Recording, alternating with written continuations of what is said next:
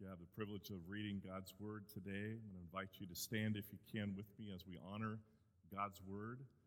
I'll be reading this morning from the book of Galatians, the second chapter, verses 15 through 21.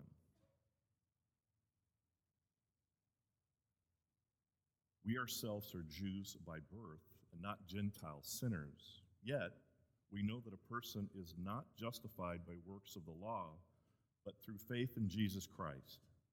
So we also have believed in Christ Jesus, in order to be justified by faith in Christ, and not by works of the law. Because by works of the law, no one will be justified. But if, in our endeavor to be justified in Christ, we too were found to be sinners, is Christ then a servant of sin? Certainly not. For if I rebuild what I tore down, I prove myself to be a transgressor.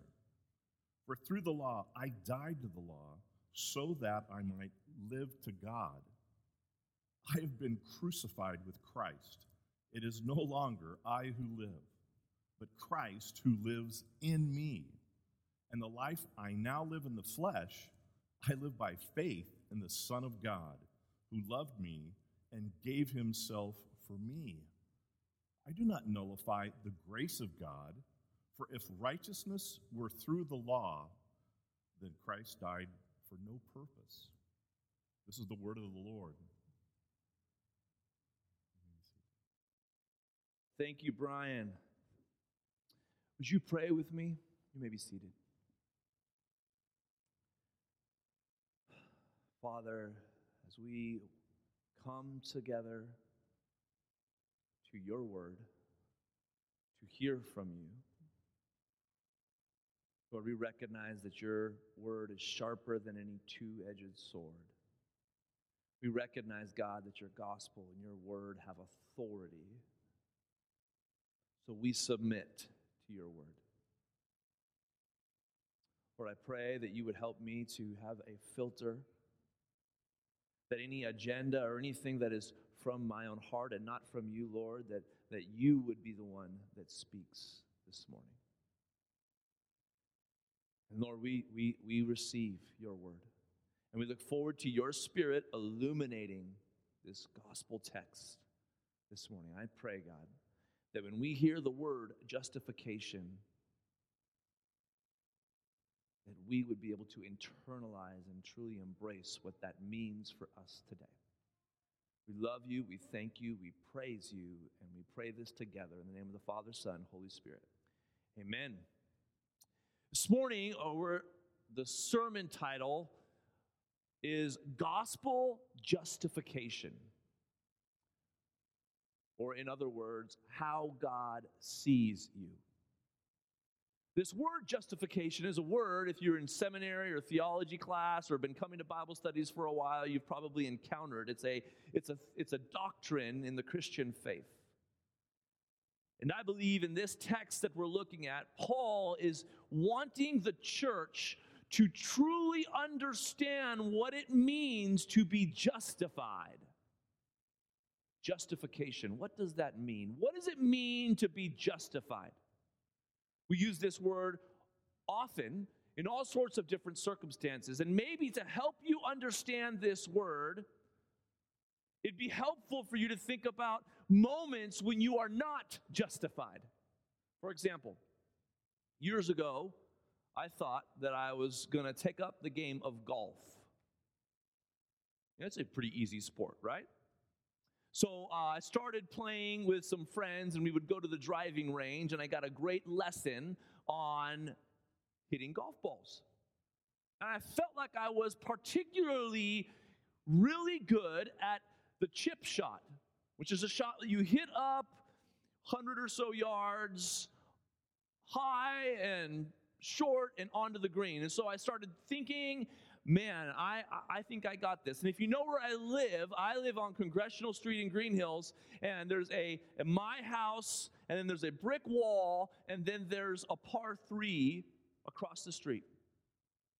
About a hundred or so yards from my backyard. So being the, you know, pro golfer that I am, we were in the backyard one day, and I'm with my wife, and at the time it was just Tristan, and uh, and I said, you know what? I bet you I can make it onto the green from our backyard. And my wife, Brianna, who is the cooler head, said, No, Logan, that's a horrible idea. And I said, I got this. I can do this. And she said, No, Logan, do not hit the golf ball onto the green. There's a lot, a million different ways this could go wrong. And I said, You just watch this.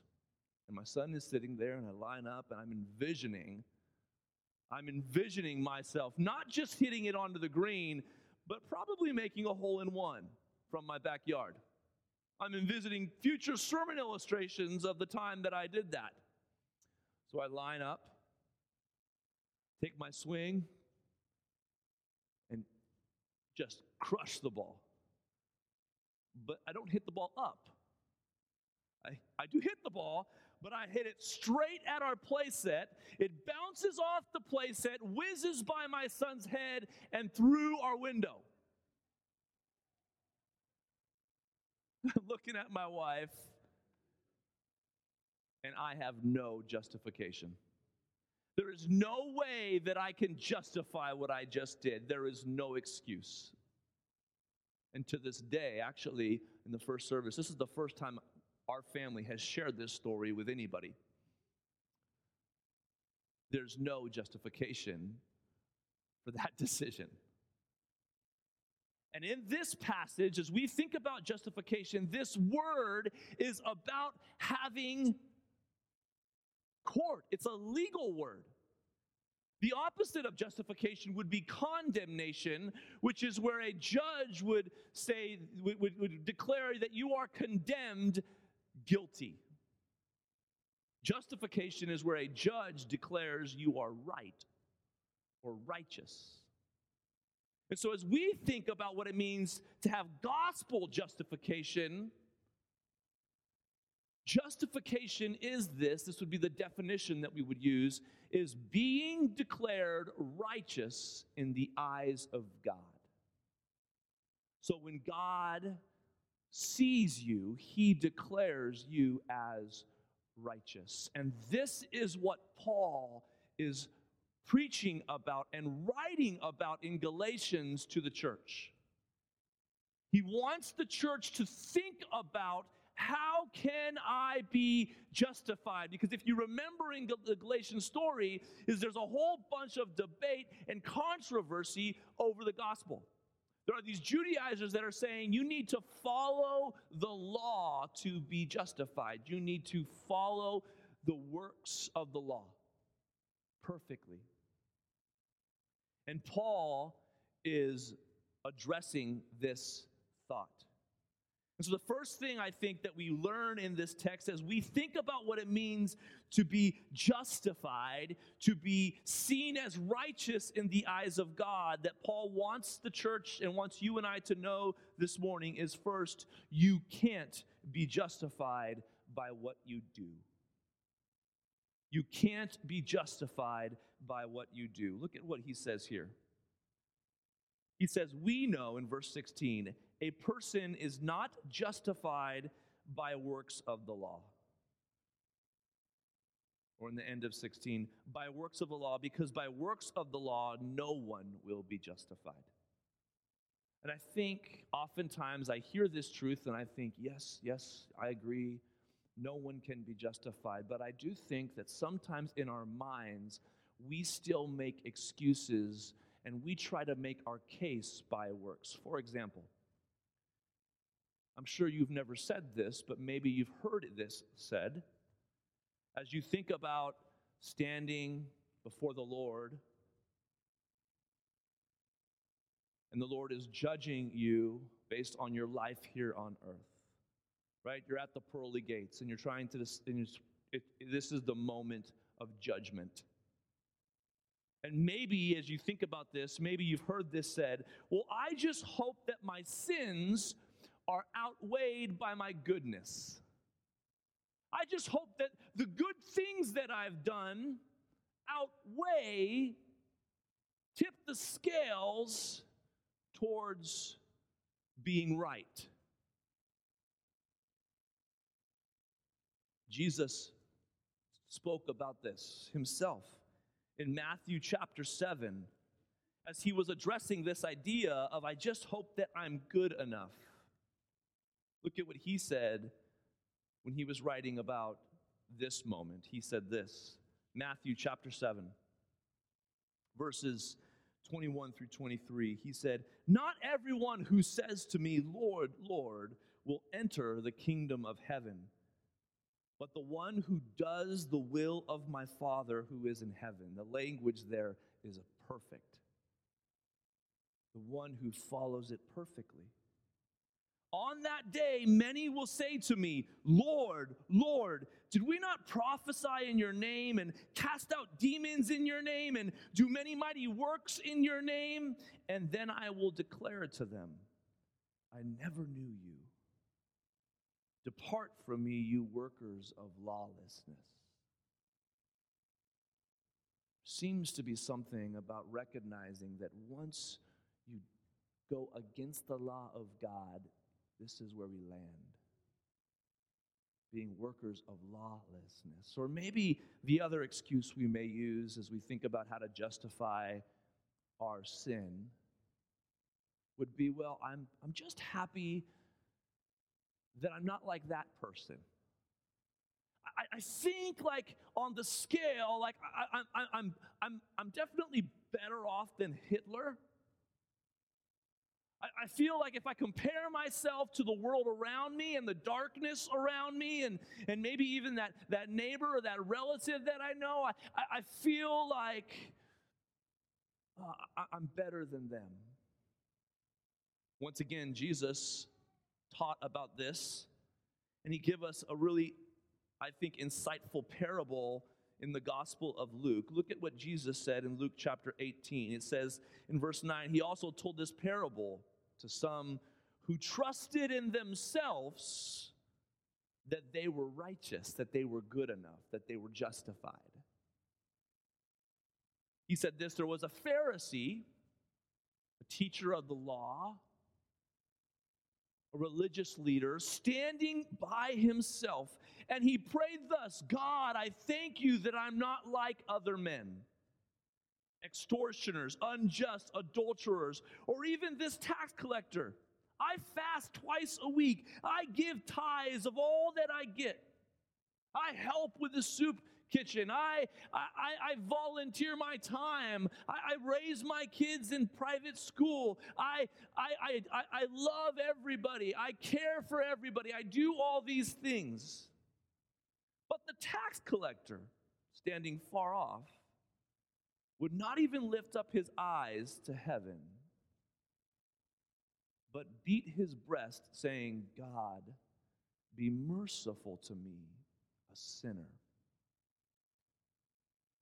And then Jesus makes the point of the parable. He says, I tell you, this man, the tax collector, the one who knew himself to be a sinner, went down to his house, what's the word there? Justified rather than the other. For everyone who exalts himself will be humbled, but the one who humbles himself will be exalted. David wrote and sung about this in Psalm 143, verse 2. He said, Enter not into judgment with your servant. He's talking about his relationship with the Lord. For no one living is righteous before you. Or you go and read Romans 3, it says, There's none righteous, no, not one. And so, as we think about our justification standing before the Lord, it's important to first understand that you cannot be justified by what you do, but it doesn't end there. The sermon's not over there. Hallelujah. Because Paul wants the church and you and I to know this, church you are justified by faith in what Christ's done. You are justified by faith in Christ's done. That's not a typo. You are justified by faith in Christ's done, what he has done. In justification, But we believe as Christians, when you put your faith in Jesus, we believe in this theology, this doctrine called imputation, where Christ took on my sins, my sins, the, the, those that I cannot justify, were put on Christ, the innocent Lamb of God who came to take away the sins of the world. He took on my sins on the cross. He took the price of my sins on the cross. And I am justified. My sin is not justified. I am justified because my sins are on Christ. So God sees me as justified and declares me as justified. And this is the only way. This is why when Jesus came in John 14, 6, he said this I am the way, I am the truth and the life. No one comes to the Father except through me. It's the only way for justification. Because truly, our position apart from Christ is like me sitting in my backyard and my sin with no justification for what I have done against our holy, righteous God. Martin Luther, one of the great reformers in our Christian family, struggled with this idea. You see, he grew up wanting to be a lawyer and then felt called in to the ministry and became a monk in the Roman Catholic Church. And he had this struggle in the, in the Roman Catholic Church you would come and confess your sins. And he would spend hours confessing every single little sin that he could ever think of. And he would and, and he got to the point with the other monks where they were saying, Okay, Luther, it's good. He would get almost irritating, and then he would he would confess and he would think, I'm good, and then he would go to sleep at night, and then he would forget, I forgot to confess this sin. I must go do this. And then he's stumbled on the doctrine of justification by faith. The doctrine of Christ done, of what he has done. And Luther's perspective changed as he started to recognize as Christians that we fix our eyes on this truth of how God sees us in light of Christ. This is what Luther said as he was thinking about the gospel of justification. He says, This is also the principal article of all Christian doctrine, wherein the knowledge of all godliness consisteth. Most necessary it is. Therefore, hear this that we should know this article well, teach it unto others, and beat it into their heads continually.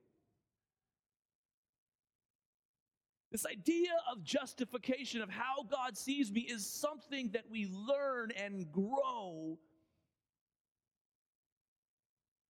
and discover regularly. And so we recognize that gospel justification is by faith alone. And Paul here is making this statement. He wants the church to see the power that not just, remember, last week we talked about the unity of the gospel. And he wants the church here to see that they are unified in this truth.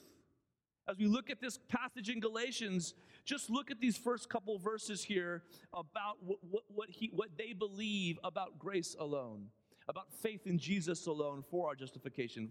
Notice there's three parts. They call them in the commentaries the triple threat of evidence for justification by faith alone. First, he says in verse 16, we know that a person, this is general, generally speaking, a person is not justified by works of the law, but through faith in Jesus Christ. And then he gets personal. He says, So we, he's saying, me and Peter and the apostles, we, also have believed in Christ Jesus in order to be justified by faith in Christ and not by works of the law. And then he gets universal. He says, because by works of the law, no one will be justified. There's one way. And so he wants the church to understand this, but he also anticipates in the next verse his critics responding and saying, So then, what do we do if, like, we just put our faith and then just keep on sinning? Like, if Jesus has done it all, how do we respond? What do you say to those people that have put their faith, but yet I can still see that they're, that they're not perfect? Paul anticipates this here. In verse 17, he says, But if in our endeavor to be justified in Christ, to put our faith in what Jesus has done, we too were found to be sinners, is Christ then a servant of sin? He's anticipating this response. He says, Certainly not! Exclamation point. Certainly not. Why, why, why does he say that? He says, For if I rebuild what I tore down, if I go back to the law that Jesus died and completed to fulfill, I prove myself to be the transgressor. That is on me. For through the law I died to the law, so that I might live to God. In this beautiful verse here, he says, I have been crucified with Christ. It is no longer I who live, but Christ who lives in me. And the life I now live in the flesh, I live by faith in the Son of God who loved me and gave himself to me. His response to this argument against justification by faith is this. You see, justifica- justification by faith in Christ done forever changes what you do. In this passage, he's saying here when you put your faith in Christ Jesus, you are declared righteous and you are a new creation. Now, are you perfectly glorified? No. In the eyes of God, you are seen as righteous, but until you are in glory, will they be perfectly glorified. There's another church where we like to use called sanctification. This sermon is not about sanctification, but in essence, it is the process of becoming more like Christ, becoming who you are. But what Paul wants the church to understand here is it is ridiculous to suggest that you would want to live in sin. He's not saying that the gospel demands that you, you know, all of a sudden the law it demands that you live this way. He's saying if you are changed by the gospel, you want to live this way. Do you see the difference?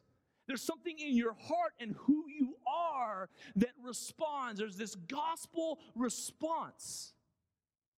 So it is ridiculous to suggest that you would continue to want to live in sin, to want to go against the way of your Savior, the one who has changed you.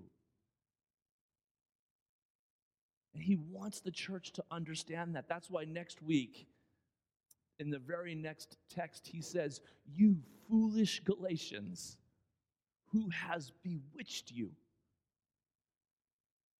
Like he wants the church to understand that this doctrine, this truth of how God sees you is paramount. And it changes who you are. It changes who you are. Faith in Christ done changes what you do. So the fruits of the gospel will flourish and grow out of that. And as we think about that, the question that we ask ourselves today, that we ask ourselves every week, the so what question is how then shall we live? What does this mean for us.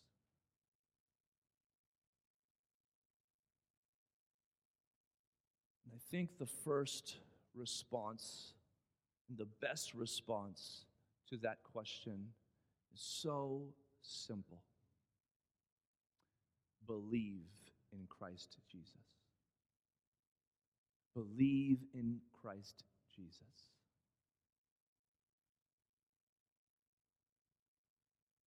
In this text, when Paul refers to believing in Christ Jesus, the Greek there is to believe into Christ Jesus, suggesting a commitment to Christ Jesus, suggesting a following, a response, a relationship with Christ Jesus. One of the wonderful pictures of the church's relationship with Jesus Christ is the picture of a wedding. I've been officiating a bunch of weddings this month, so they've been on my mind. And there's this beautiful picture in a wedding of Christ the groom and the church, those that put their faith in him as the bride. And in a wedding, you can see vows being taken of commitment to relationship and life together, sacred vows. And we know that Christ's vows to us were given on a cross. His example to us in this relationship was taking on my sin and laying down his life for me freely. I love in 220 when he says this truth. I have been crucified with Christ. There's no longer I who live, but Christ who lives in me. And the life I now live in the flesh, I live by faith in the Son of God who loved me and gave himself for me. Do you see that? And so, as we think about believing into Jesus Christ, there's a commitment response in that way. And I would just encourage you don't just floss over that or just miss this point. Have you put your faith and trust in Christ? Are you justified by faith in Him? We have some incredible responses and opportunities. You could, you could say, hey, you know what? I'd love to learn more about this, or I would love to show the world the sacrament of baptism. I'd like to get baptized and show everybody a visible picture of the invisible spiritual reality of what Jesus has done in me. Maybe that's you, or maybe you're watching online and you would like to make that profession of faith. Do that. Do that this morning, right now, in this moment. Say, I believe you, Jesus. I believe you are the only way, the only truth, the only life. And I put my faith in what you have done for me. I put my faith in your done work on the cross. So that's the first point that we must not miss. But the second is also important. Stop justifying your sin and behold the wonder of Christ Jesus. Think oftentimes we make excuses for our sin or we justify our sin.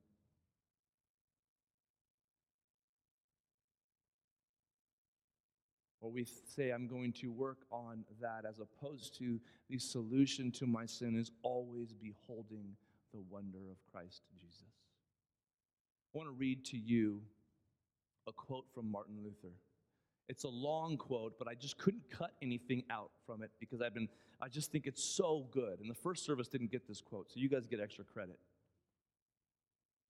And as you read this, think about this truth that we want to learn the gospel, that the gospel is so important, and this doctrine is so important. It's not just something you check off and say, I got that, what's next? Listen to this. He says this When you hear an immature and unripe saint trumpet, that he knows very well that we must be saved by the grace of God without our own works. And then pretend that this is a snap for him. Well, then, have no doubt that he has no idea of what he is talking about and probably will never find out. For this is not an art that can be completely learned or of which anyone could boast that he is the master. It is an art that will always have us as pupils while it remains the master.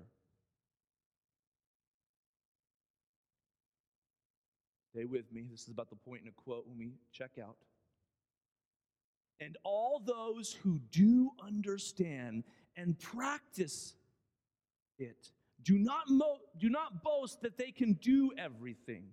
On the contrary, they sense it like a wonderful, wonderful taste of odor that they greatly desire and pursue, and they are amazed that they cannot grasp it or comprehend it as they would like. They hunger, they thirst, and yearn for it more and more and they never tire of hearing about it or dealing with it, just as St. Paul himself confessed that he has not yet obtained it. And in Matthew 5 6, Christ calls those who blessed are those who hunger and thirst after righteousness, for they will be satisfied.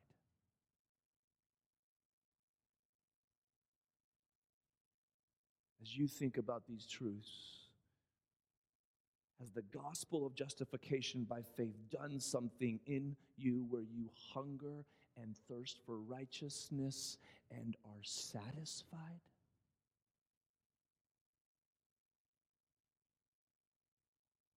And this is what helps us and speaks into us when we wonder how does the Lord see me? How does the Lord look at me? And maybe how do you think and reflect on Jesus? Charles Spurgeon said this Behold the wonder. There he hangs upon the cross. This is the greatest sight you will ever see. Son of God and Son of Man, there he hangs, bearing pains unutterable the just for the unjust, to bring us to God. Oh, the glory of that night. The innocent punished, the Holy One condemned, the ever blessed made a curse, the infinitely glorious put to a shameful death. The more I look at the suffering of the Son of God, hear this, the more sure I am that they must meet my case, that I am justified. Blessed are those who hunger and thirst for righteousness, for they shall be satisfied. And finally, believe, behold, and church, live as God sees you. Live as God sees you.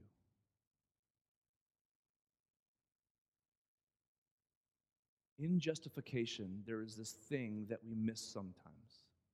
You see, we believe that Christ has taken on our sin. We call this imputation our sin has been imputed onto Christ. But what is incredible about justification is not just that Christ has taken on my sin. I'm not just an empty slate. What is wonderful and beautiful about the gospel of justification is that Christ's righteousness has been imputed onto me. So when God sees me, He doesn't see just a clean slate. He sees, hear this, the righteousness of His Son. The perfect righteousness of His Son. And I become an heir, an adopted child in His family. And I live as one who is seen like think far too often we fall into works justification and we live in shame and we live in guilt and pain.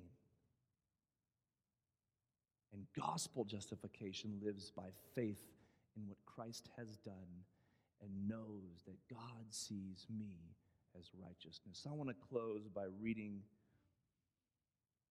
Paul's thoughts on this in 2 Corinthians 5. If you have your Bibles and you're watching online or with us, would you just encourage, I just encourage you to read along. I'd love for you to read it in the text itself.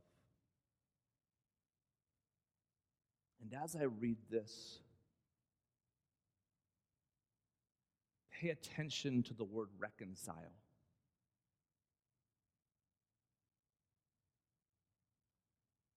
You know, in our world right now, there's a lot of pain and hurt, a lot of accusations of the way that humans treat each other, of inequality. And I want you to see that God's people live a certain way in light of some reconciliation truths. And as we think about in today's day and age, I want us to see the gospel call here. Look at what it says. Therefore, if anyone is in Christ, if they put their faith in Christ, into Christ, committed to Him, He is a new creation. The old is gone, the new has come. I have been crucified with Christ. It is no longer I who live, but Christ who lives in me. The old has passed away, the new has come. All this is from God, given by God, who through Christ reconciled us to himself and gave us, here's the call, the ministry of reconciliation. That is in Christ. God was reconciling the world to himself not counting their trespasses against them, and entrusting to us the message of reconciliation. Therefore, church, we are ambassadors for Christ. God making his appeal through us, we implore you on behalf of Christ be reconciled to God. For our sake, he made him to be sin, to be your sin, who knew no sin, so that in him we might become the righteousness of God. Church, as we have conversations about reconciliation, which we need to have, we must recognize that the first point of reconciliation starts with being reconciled to God. But those that are reconciled to God are reconciled to their brother and their sister. And so any sort of prejudice, any sort of any sort of unjust treatment, we must repent from and turn from and be a people that is about reconciliation. Do you see this? And this is the theme of this gospel. And so I pray that as we think about responding to this, that we together would be about this truth this morning.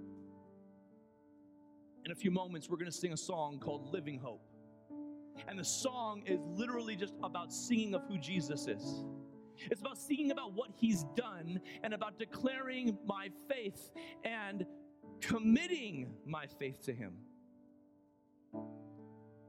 And, church, I just want to encourage you where you are